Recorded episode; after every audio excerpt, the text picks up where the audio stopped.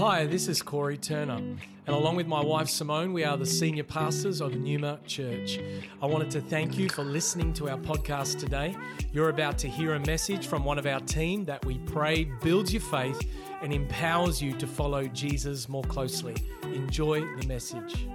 I want to invite everyone to go to Proverbs chapter 3. Proverbs 3, 9 and 10. I have the privilege each year to come and minister uh, around our vision.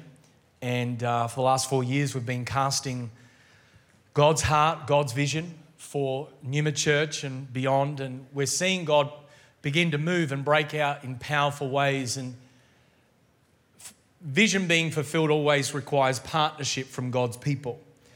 And um, it's so important we understand that we have a role, we have a part to play in God fulfilling his vision and his covenant with his people.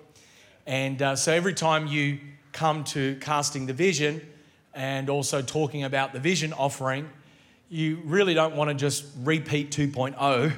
You want a fresh word, fresh manna from heaven. And uh, as I've been seeking the Lord this week, God's really spoken uh, to me from this passage. Proverbs chapter 3 is an amazing chapter, and verse 9 and 10 is practical exhortation. It's just a little bit of fallback. Thanks, Joel. Um, there's practical exhortation um, around what honor looks like when it comes to our practical resources. And so, towards the end of my message, we're going to have an opportunity to actually give into the vision offering. And uh, both today, uh, we're going to take up that vision offering, and over the next few weeks, there'll be opportunity both online and in our service for you to fill in the vision offering card and contribute into the vision offering. Already, we've had an amazing response from the morning service and our youth ministry on Friday night. And so the vision offering card is on your chair there uh, by way of reminder, and uh, you can write the details down. Or if you haven't come prepared today, go away and pray this week and come back prepared to give in the coming weeks. And uh, much of our congregation is already giving across Numa Global. And this is what we do every year. This is not new. This is part and parcel of our culture and of who we are. And I celebrate the generosity of God's people. Uh, we're a generous church because we really have a heart commitment and ownership to the things that God is calling us to do. Proverbs chapter 3, verse 9 and 10 says, Honor the Lord. Everybody say, Honor the Lord. Honor the Lord, Honor the Lord with your wealth and with the first fruits of all your produce. Then your barns will be filled with plenty, and your vats will be bursting with wine. What a great promise. But it has practical implications and instructions. And so today, on this Vision Offering Sunday, I want to talk about honor's reward. That there is a call to honor, but there is also a reward when we honor God. Um, several years ago when I was traveling full time preaching around the world, I was in a church and I was preaching about faith as it applies to needs and talking about the application of that across lots of different areas of life, including finances, and got to the altar call. People are coming out the front, and the Lord said to me, uh, Answer your own altar call. And I'm like, Well, what do you mean? I'm leading the altar call. He said, Well, you have a need, you've been believing for a house you answer your own altar call. So I walked down the steps, stood with everyone at the front, put my hands up, and started to answer my own altar call. And uh, I, I, didn't think that it was allowed, you know, for God to preach my sermons back to me. Um, but uh, if it first of all doesn't change our hearts, it's not going to change anybody else's heart. And so walked down the front, just began to worship and pray with everybody else as we're crying out to the Lord. And, and the Holy Spirit said to me, uh, I want you to sell your bike, which was worth upwards of, I don't know, $15,000. Sell your bike, and I want you to give the money away. And he told me who to give it to. And so I entered into a UFC octagon fight with God because he knew, knows I love my bike and I love to exercise and, and all that. And, uh, and, and I don't want to do that. Has anybody ever been asked by God to do something? You don't want to do that. And, uh, and, and so uh, got back up, led everyone through the altar call, and for six weeks, I was disobedient to the, the voice of the Lord. And uh, to be honest with you, I was more distracted by the sacrifice than I was captivated by the Savior. I was distracted by what the Lord was asking of me rather than being totally enamored with who Jesus is and all that He's done for me. And I'm, in it, I'm annoyed and I'm arguing and I'm talking to Simone about it. You know, I'm not doing this. And, and, and, and how many of us know, you know, at the end of the day, you can wrestle, but uh, generally God wins. And, and so um, I just want to say to you, even today as we come to Vision Offering Sunday, and if the Lord speaks to you about maybe giving something that truly is going to be sacrificial for you this year and is going to force you to relook at your finances this year, can I just say to you, never let your sacrifice steal your attention away from God's presence. Because the Lord wouldn't ask you to do something if He didn't intend to reward and honor that which you've sacrificed for and entrusted to Him. When you get distracted from the presence of God, you lose your reason to worship. And as I found myself six weeks later coming back from a holiday and realizing I needed to get my eyes back on Jesus, I surrender, Lord, whatever. Went and sold the bike in record time. The, the dude who was, the, the, the company I was selling it through said, Oh, this will take, you know, three to six months. In three days, done. It's amazing God, you know, just gets on stuff. And grabbed the money, took it around to the person's house and blessed them and gave it to them and just was like, and, and so, you know, um, yes, and weeping, gnashing of teeth, but there genu- genuinely was a surrender in my heart. Little did I know that what God had asked us to do was setting our family up for a significant financial breakthrough in the months to come. And in the Proverbs of Solomon, we discover the father's invitation to a life of wisdom. What we read in the book of Proverbs is a paternal, fatherly appeal, demonstrating what the fear of the Lord practically looks like. And Israel, like us, had to be shown, had to be uh, taught and instructed on what living in covenant with God actually looks like. Often we pay mental assent to the promises of God's word or we cognitively sort of process it. But how many of us know it's not just what you hear, it's what you do? There is a practical application to the instruction and to the wisdom that we read in the Word of God that where the rubber's got to hit the road. There's got to be a practical expression of it in our lives. We're not just hearers of the Word, but we are doers of the Word. And so, in the book of Proverbs, through the writings of the wisdom writer King Solomon, writing by revelation of the Spirit of God, we discover that God's will is intensely practical as much as it is spiritual.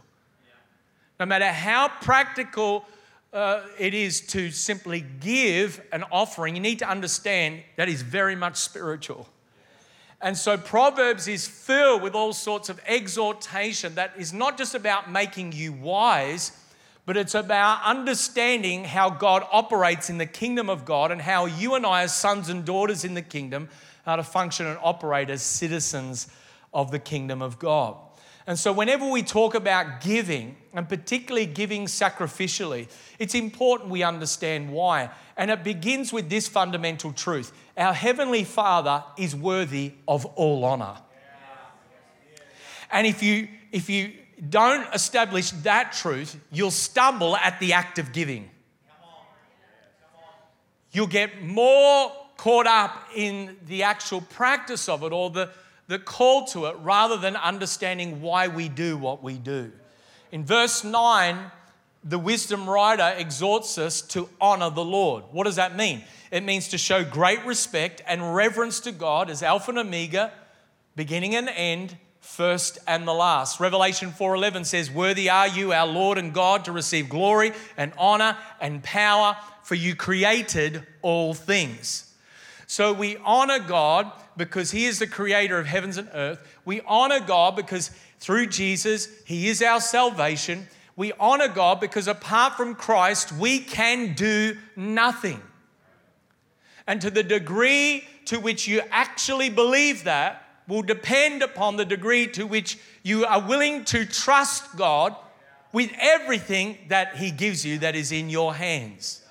The Hebrew word kabod in the Old Covenant, it means heavy or weighty. It speaks of giving weight, respect, and authority to someone, being God, to speak into our lives as our Lord, as our Creator, as our God, and as our Savior. And we heeding that and listening to that and responding in obedience to His Word. To honor God is to give proper weight to Him as Lord over every area of our life. That includes money, finances, how we steward it and how we give it. We cannot compartmentalize our worship to 90 minutes on a Sunday and think that that is the extension of our relationship with God, our honor, and our worship. Honoring God extends to every single area of your life 24 7. It extends to your finances, it extends to how you treat your spouse and your boss, relationships, how you steward your body as a temple of the Holy Spirit honoring God, giving proper weight to Him, impacts how you do life. And so, a Hebrew understanding of faith is very much that God is at the center of my heart, the center of my life, and my whole life revolves around my relationship with God. A sort of a Western approach to faith is very much like my faith is compartmentalized into a room of the house of my life and God's allowed in that room, but He's not allowed in the other rooms. I'll live my life how I want, my way, you know, Monday to Saturday, but Sunday, okay, God, you're allowed into this room of my heart. That is not what discipleship is. Not, it's not what it means to follow Jesus. And it's certainly not consistent with the revelation of Scripture and how God has exhorted us and invited us in to covenant relationship with Him. In Romans 12:1, we're exhorted. Paul says, "I appeal to you by the mercies of God to present your bodies as a living sacrifice, holy and pleasing to God. This is your spiritual act of worship." What he's saying is the only reasonable, rational, intelligent thing to do in light of who God is is to actually lay it all on the altar. Present your whole body, your mind, your spirit. We're to love the Lord our God with all of our heart, all of our soul, and all of our strength, all of our mind. Why?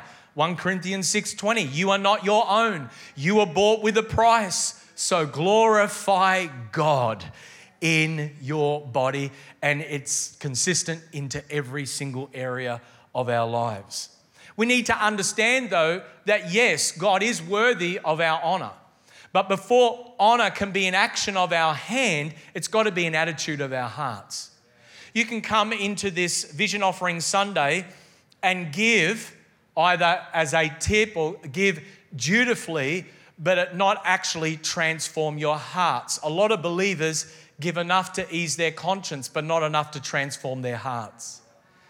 And giving as an act of worship is not simply about meeting needs in the life of the church or even just extending the gospel of the kingdom of God across the earth. It's about helping us to become more Christ like. Do you see your giving as an opportunity for you be, to become more like Jesus?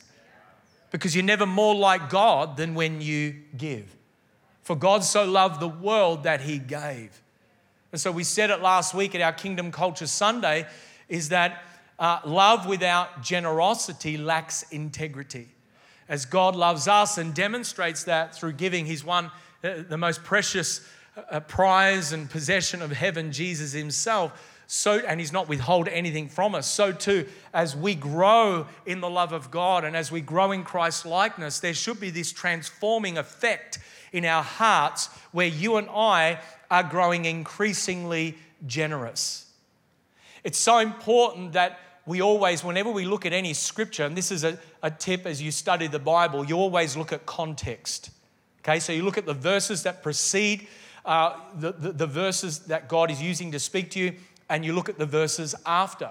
And then you need to take in the context of the entire Bible from Genesis to Revelation, sometimes to help you understand the big picture or big idea of what God's trying to say to you today.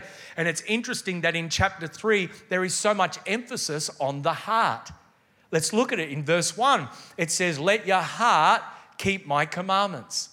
In verse 3, write them, that's the commandments, on the tablet of your heart. It's not asking you to get a marker out and start writing on your chest, all right? It's talking about storing up God's word in your heart, scripting it in your spirit, internalizing, mulling over the word so that it is internalized within you and becomes a part of you. Then it goes on in verse 5 and says, Trust in the Lord with all your heart.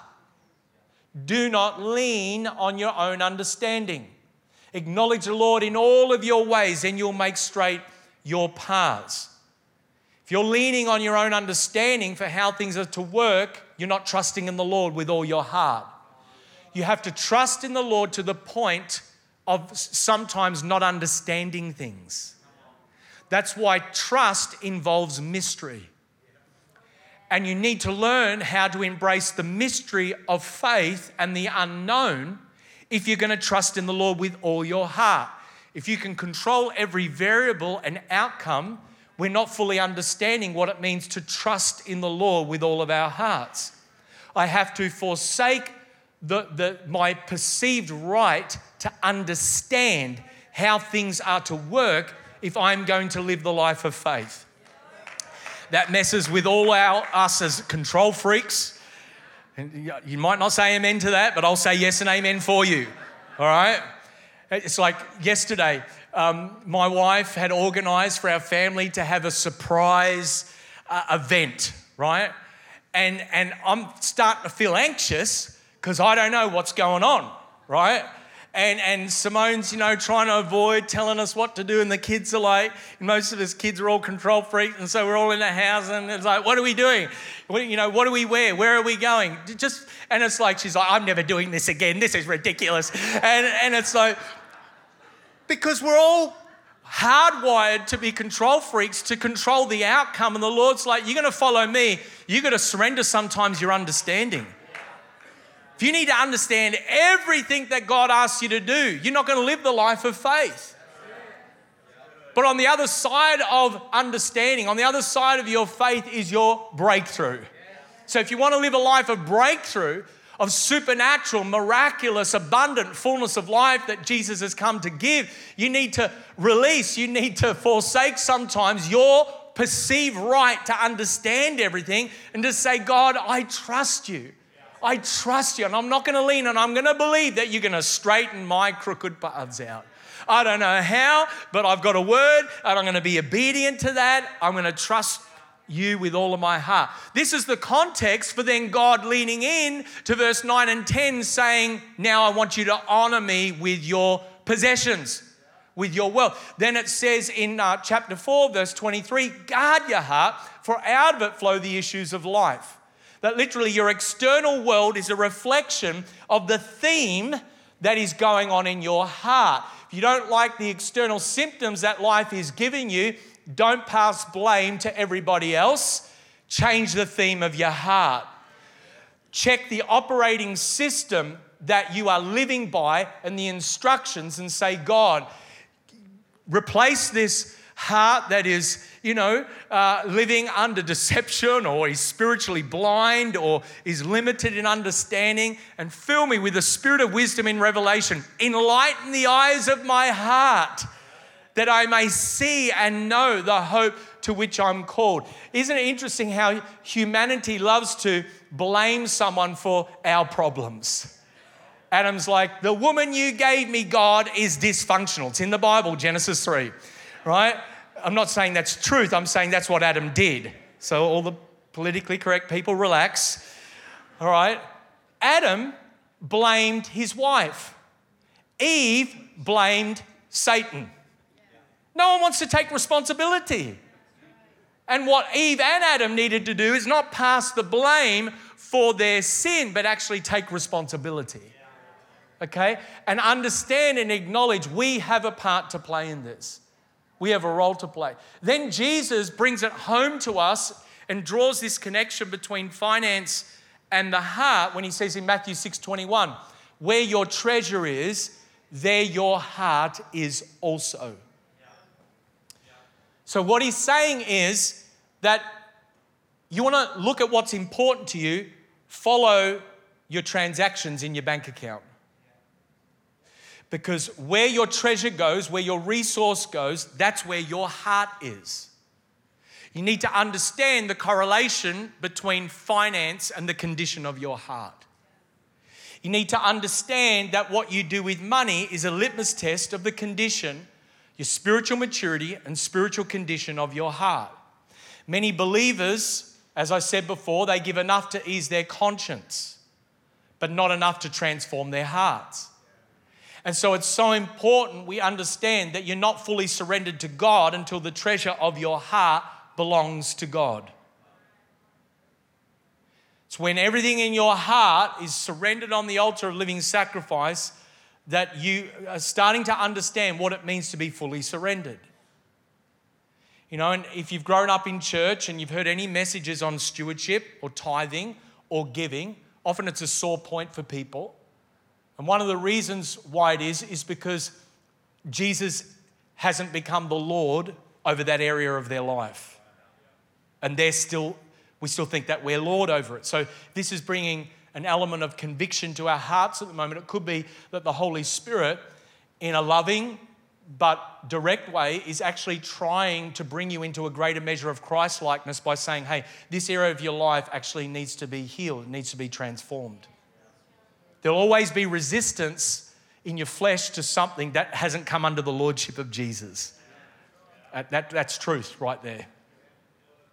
And so, what will often happen is the moment that preachers, teachers, and the church begins to talk about money, and let's be honest, sometimes the church has not taught about finance really well, and it's been very sort of misdirected and self serving, and, and, and it's not been honorable. And so, in reaction to that, everyone tends to just reject any discussion around giving, around finance.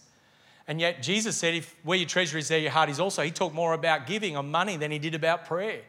Because he knows it's a fundamental aspect of our discipleship and our relationship with God. And so sometimes growing up in church life, I've heard, you know, all the church wants is your money. And I'm like, really? God wants far more than that. That's the least of it. He wants your whole heart, He wants your whole life. And He's worthy of it because He created us. He's done everything necessary for us to be restored and reconciled back into relationship with our Heavenly Father. Is He speaking to anyone today? So, before honor can be an action of our hand, it's got to be a theme, an attitude of our hearts. And only Christ can actually transform our hearts and give us a revelation to embrace that as a normal part of our lifestyle. Okay? Honor without practical obedience is dishonor. We can say we honor God with our lips, but if it doesn't transfer to practice, to action, it's actually dishonor. So the wisdom writer says in verse 9, honor the Lord with your wealth, meaning all of your possessions, everything that God has given to you, however little, however small. And he says, gives expression, specific expression, and with the first fruits of all your produce. Now, in the Bible, in the Old Covenant, First fruits was not a tithe, 10% of income. It was the best portion of the agricultural harvest, okay, because of agrarian society. And so things like dough, bread, wine, oil, wool, etc. Out of that, they were to give the best portion. In Exodus 23 19, the exhortation comes the best of the first fruits of your ground you shall bring into the house of the Lord. And so the first fruits extended beyond the, the, the, the spoil or the fruit of the ground to the firstborn son or to cattle dedicated as holy unto the Lord. And so they would bring a dedicate their firstborn child, come and sacrifice their firstborn animal, and they would give it to the priests of the church uh, uh, uh of the temple, and it would be dedicated, set apart as holy unto the Lord. This is beyond the tithe. In fact, in the Old Covenant, there were several tithes. In the New Testament, we only bring a, a, a 10% a tithe, but then there are offerings through grace giving that is on top of that. Are you with me today? Okay. And so the first fruits was something that was a part of um, their worship and their life in covenant with God. And so Exodus 13 12 says, All the firstborn of your animals that are males shall be the Lord's. Verse 13, every firstborn of, of man among your sons you shall redeem because they belong to the Lord. And so it's important to understand that first fruits was not only offered in thanksgiving to God's goodness, but was also offered in faith as a foretaste of harvest to come. So, when we bring our first fruits into like a, a vision offering Sunday and into to give towards a vision, we're saying, God, thank you for all that you've given to me. I, I, I present this, I give this in a heart and an attitude of thanksgiving, but I'm also sowing it in faith as a foretaste of harvest that is to come. In my life, in the ministry of the church, and it's interesting, over the last four years, as the giving has increased towards the vision, the vision has bared fruit commensurate to the giving that has come. There's been increase as a direct correlation of impact, outpouring of the Spirit, influence, because everything is spiritual. Everything is aligned, everything is connected. And when it's sown in honor, God can actually take it and multiply it, not only to extend his kingdom, but to bring blessing into the life of the giver. It's really important. Um, years ago, I preached a sermon when we first planted a church back in the early 2000s on the best I have is yours. And I was really exhorting the congregation around don't, don't give God your scraps, give him your best. And I was drawing from Malachi all the way through to the New Testament, presenting your bodies as living sacrifices. And there was one um, uh, brother, individual, who was quite upset about this message because it challenged him and he got offended. So he got his gang together and they met me in the, in the, in the foyer. And in front of everyone, he started to berate me out loud and he's getting really angry and accused me of preaching law, not grace. And, and you know, he started to rail at this idea of giving God your best. And I just politely and patiently started to take him through from Old Testament to New Testament. I just said, hey, I'm not the one who in Matthew 6:33 said, seek first the kingdom of God and his righteousness, and all these other things shall be added to you. God is into firsts. He's supremely interested in what we do first because first, or the best part, speaks of your priority of your heart. It speaks of the priority of worship. This is my conviction, but it's one of the reasons why I begin each day first in the presence of the Lord. I want to begin with the word. I want to begin with prayer. It doesn't mean you can't do it any other time of the day. And it doesn't mean that it's law that you have to do it in the morning, but that's just my conviction, right? So don't let my conviction become your command.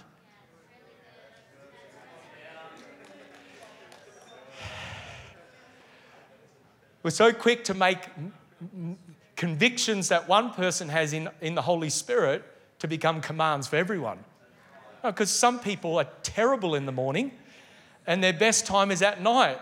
Don't say amen if that's you, all right? But some people literally they come alive at night and their best time with Jesus is at night. Awesome. However it works for you. I'm just saying for me, that I find myself as I set my day up in the presence of the Lord, I have the revelation, the insight, the understanding that I need to be able to go into the day and, cha- and face the challenges of that day. First is going to look different for every single one of you in your life, but there is an application. There is an action. You can't just pay mental assent to it. Because why would Jesus say it if he didn't uh, want you to prioritize it? And in the context of Matthew 6, he's saying, Don't seek first all these other things, the material needs of your life. Seek first the kingdom and his righteousness, and then I'll make sure all these other things are added to you. So he's saying, Don't get enamored by the things, the practical things of this world. God knows you need them.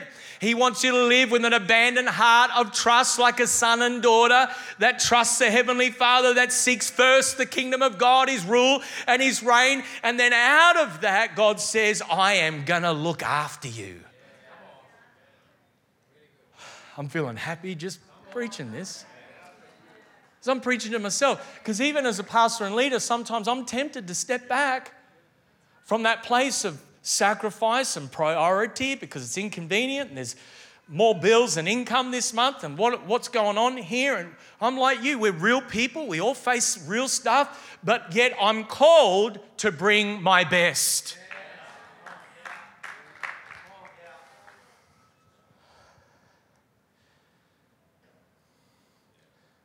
Because everything I am and everything I have belongs to God, giving first fruits is simply my worship back to Him. Can't say we honor God without prioritizing the first fruits of our practical obedience. Otherwise, we'll be the same as those the prophet Isaiah accused in chapter 29 13 when he says, My people honor me with their lips, but their heart is far from me. And if there's anything that Australians can sniff out in a heartbeat is incongruency.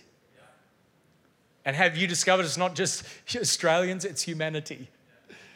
The incongruency between what we say and how we live. God, I don't just want to honor you with my worship.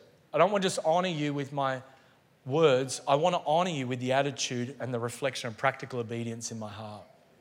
What is God saying in this passage? He's saying when we give honor to Him practically, he gives back to us plentifully. When we honor God practically, including financially, He gives back to us plentifully. What does it say in verse 10? It says, then. How many of you know little words are big, important words in the Bible? Everybody say then with me. Then. Then. Honor the Lord with your wealth, with the first fruits of all your produce, then, God says, your barns will be filled with plenty, your vats will be bursting with wine. What's talking about? It's a promise that is a declaration of covenant with Israel as God's people. God saying, as he did in Deuteronomy 8 18, you shall remember the Lord your God. That has a practical expression. For it is he who gives you the power to get wealth so that he, God, may establish his covenant in the earth. This means God does not just give you the capacity to earn money, to steward resource so that you can meet your house bills and meet your family bills. He primarily gives you finance, resource for his covenant with us to be established in the earth. This is what it means to be part of God's family, His chosen people. We are to live countercultural. We are to live different to the spirit of the world that uses their jobs and their careers and their income to serve themselves. We are to actually, we're called to a higher law. It's called the law of love. We are called to a higher covenant. And, and just because it's gone from old to new does not mean we are no longer in covenant. We are in covenant with God. And the church of Jesus Christ is called to be a witness to the world, to the nations, of who God is. And we do that and express that in multiple ways. But one of the ways that we do it is by honoring Him with our physical resources. And so, in God's covenant with Israel, a full barn and overflowing vats was a sign of God's blessing and promise on the covenant. So, in the old covenant, how did you know that you were God's chosen people? Well, you honored him, you believed in him, you obeyed him, and he blessed you. And Israel was supposed to be a witness to the world that they were God's chosen people. And one of the markers was the blessing of God that was upon them. That's why in Joel chapter 2, verse 12, it says, Return to me with all of your heart. There it is again. Then your threshing floors shall be full of grain and your vats shall overflow with new wine. It's so important we understand what God's saying. God's promise of plenty isn't a formula for Christians to become rich. That's not the goal here. If you're hearing that, you've missed it. It's an invitation to trust God in covenant as we worship Him out of the overflow of what He's given to us. And whatever blessing or whatever comes your way as a reward for your honor, you're also called to give God glory and honor out of your increase. It's not about your bank account just being filled or anything else other than God, I'm grateful, I'm thankful, I'm going to live a life of honor, I'm going to use everything you give me my talents, my abilities, my marriage, my house, my car, my relationships, and money itself in covenant with you as an act of worship to extend your kingdom across the earth. I'm telling you, there is nothing that God will withhold from anyone that has that motivation and that heart. So it's interesting, you know, six months after I reluctantly sold the bike and I gave the money away, then six months after that, the Lord says, Now you're in prayer and fasting season at the church. It's back in 2019. I want you to pray and fast for your financial breakthrough. So I heard the word of the Lord. How many of us know it's so important you've got to get a word from heaven? Many of us operate in presumption. We don't understand. You need a word. Okay? And don't spend 10 years saying, I'm just still waiting for a word to give. Are we all awake? Are we all good today? I'm having a bit of fun with you too, all right? Oh, I'm still waiting on a word. The Lord's actually asked them 10 years ago. Just waiting on a word. No, it's time you start obeying the written word. Stop waiting for a voice when you got a verse. Just haven't heard the word yet, right? So now the Lord, I got a word. Give the money away. Okay, I've obeyed that. Next step. How many know His word is a lamp unto our feet, light to our path? Next step. Now pray and fast. Believe for a breakthrough in this area. So 21 days, pray and fast. I just want to tell someone if you haven't seen a breakthrough yet, maybe you need to pray and fast. It's the nuclear bomb of breakthrough. It sucks, it, it, it's annoying, it, it, doesn't go well with me, but it works. I'm with you. I, who loves to eat? Who's getting ready for a great lunch today? All right, we'll be there soon. The st- stomach is growling, I get it. But when you pray and fast, it's like all of heaven stands to attention. This person's serious. They really want this. And so he said, Now pray and fast. Now, during that fast, coming into conference, a guest prophesied over Simone. That's why you've got to pay attention to your prophecies. I see God's going to give you a miracle house. So we've been obedient, we've given, we're praying and fasting. Now we've got a prophetic confirmation of that which is in our hearts. Thank you, Jesus. Timothy said, Paul said to Timothy, um, by the prophecies previously made about you, wage a good warfare. So, you know what we did every day? We started prophesying the prophecy. God, this is what you said. What am I? I'm trying to teach you how to break through, right? This is what you said. God is not afraid of you reminding him of what he said. The prophets in the old covenant would say, God, you said. Abraham's like, Well, you said. And people get all upset. Like, is that, are you allowed to do it? Yep, absolutely you are. Jeremiah wrote lamentations, lamenting.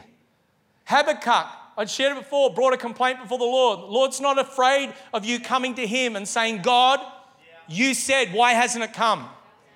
Because He's got an answer for you. Maybe you say, Well, I'm trying to, but you're not mature enough to carry what I want to. So I've got to change you in order for you to become the answer to your prayer. Well, you're preaching good, Corey. You're preaching good. Keep going. Keep going. No, serious. He's not afraid. So, okay, God, you said. So every day, every day, I've got that in my journal. I've got it on my lips. I'm declaring, I'm believing. Another six months pass, nothing happens. Some of you give up after six minutes. Well, I tithed once, I read my Bible once, it didn't work, I didn't see the breakthrough. Christianity doesn't work. Are you serious? Not even in normal life, in any relationship or investment portfolio, do you just give one time and just expect everything to return to you in one day? It's what we we we've lost our brains. It's like you, you sow a seed in the soil, you water it, you tend to it, you care for it, and over time, it yields a harvest. What does Proverbs say? He who gathers, uh, he who is hasty in their uh, accumulation of wealth, their money will dwindle. But he who gathers little by little will reap a great harvest. And then one day you wake up and there's a breakthrough and you're like, wow, but you were gathering little by little. And so, six months after that, we had the financial breakthrough. And on a plane from Melbourne to Singapore, we bought the house, took it off the market 24 hours before the auction, and moved in a month before lockdown. Thank you, Jesus. And so, here's, so here's the thing we obey. God could have asked me for a car, He could have asked me for my wife. No, He wouldn't have asked for that. He could have asked for anything. I'm having fun. Come on, lighten up.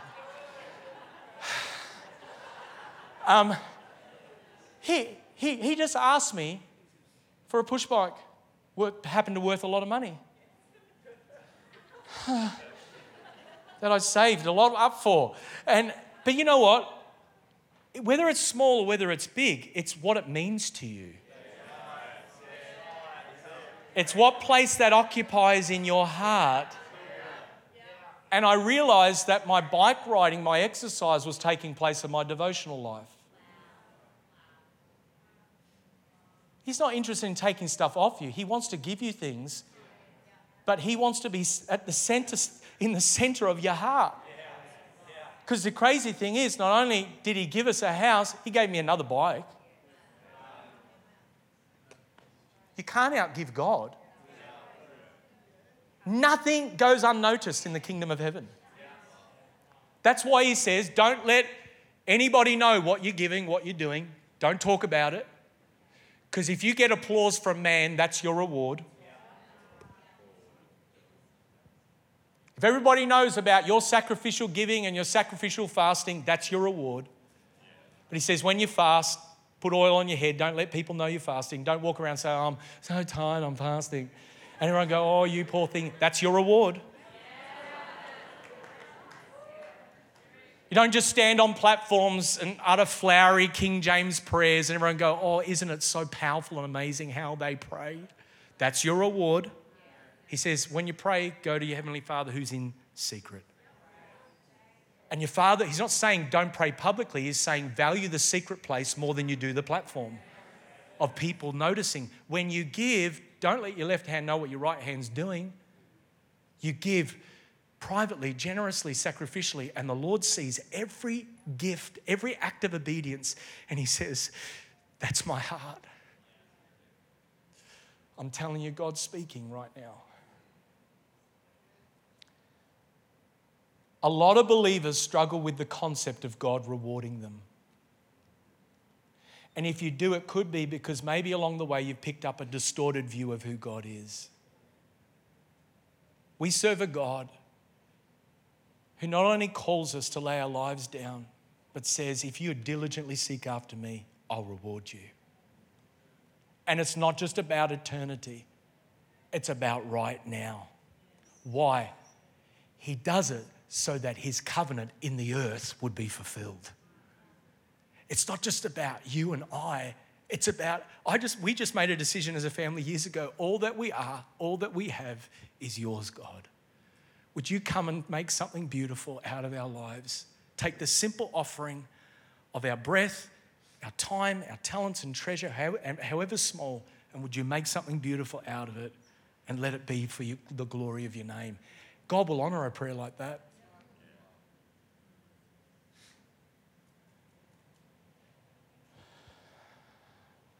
We serve a God who in Luke 6:38 says, "Give, and it will be given back to you." Good measure, pressed down, shaken together, running over will be poured into your lap. It's also one of the reasons why you withhold critical judgment of others. Because the measure you use, it'll be measured back to you. You put a muzzle over your mouth, you guard your mouth, you guard your language because you realize whatever you give out will come back as a whirlwind.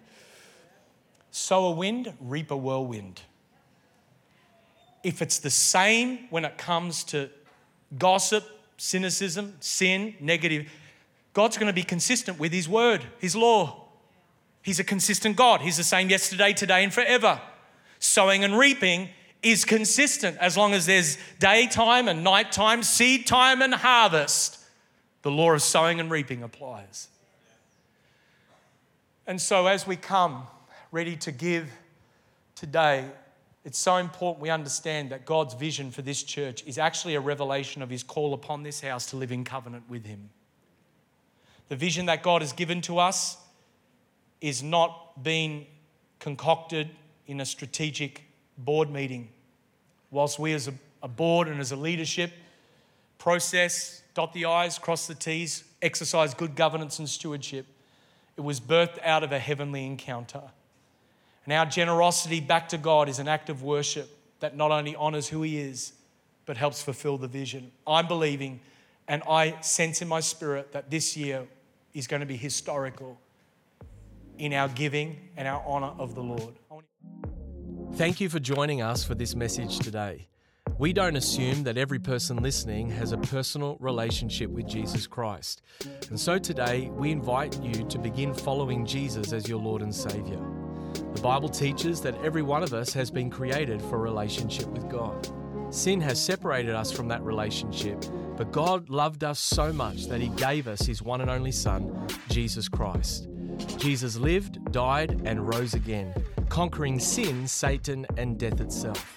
If we believe in our hearts that God has raised Jesus from the dead, and we confess with our mouth that Jesus is Lord, we will be saved. So if you are ready to pray in faith, turning away from your sin and believing in Jesus for your salvation, please pray this prayer. Dear Jesus, I believe that you are the Son of God, and I ask you to forgive me and cleanse my heart from all of my sin. I receive by faith the free gift of eternal life, and I ask that you would fill me with the Holy Spirit. I thank you that I am born again as a child of God and that you have made me a new creation in Christ Jesus. In Jesus' name I pray. Amen. If you have prayed that prayer for the first time, we would love to know and help connect you to a local church in your area. You can contact us on our website, numa.church. Thank you for listening.